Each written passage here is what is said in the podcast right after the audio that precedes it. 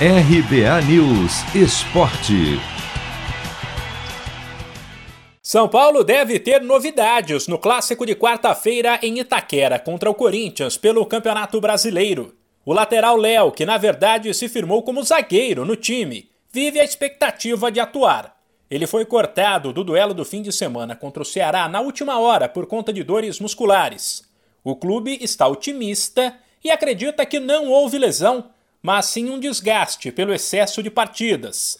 Caso seja isso mesmo, o que será confirmado nesta terça, Léo, que então descansou no fim de semana, deve ser relacionado.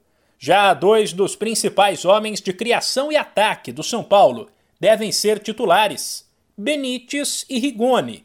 Preocupado com o desgaste da dupla, o tricolor deu um descanso para ambos contra o Ceará e decidiu que eles começariam no banco e entrariam durante a partida. Assim, os jogadores estiveram em campo por menos tempo, se desgastaram menos e, teoricamente, estão inteiros.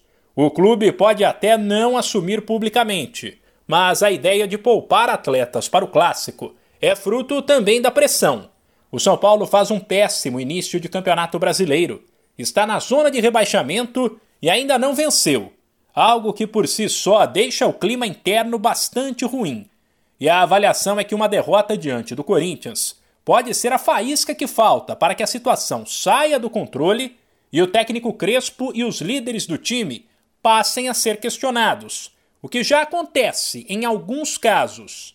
Apesar das boas notícias, o São Paulo deve ter desfalques como Miranda, Gabriel Sara e Luciano, no departamento médico, e Arboleda, que segue com a seleção do Equador.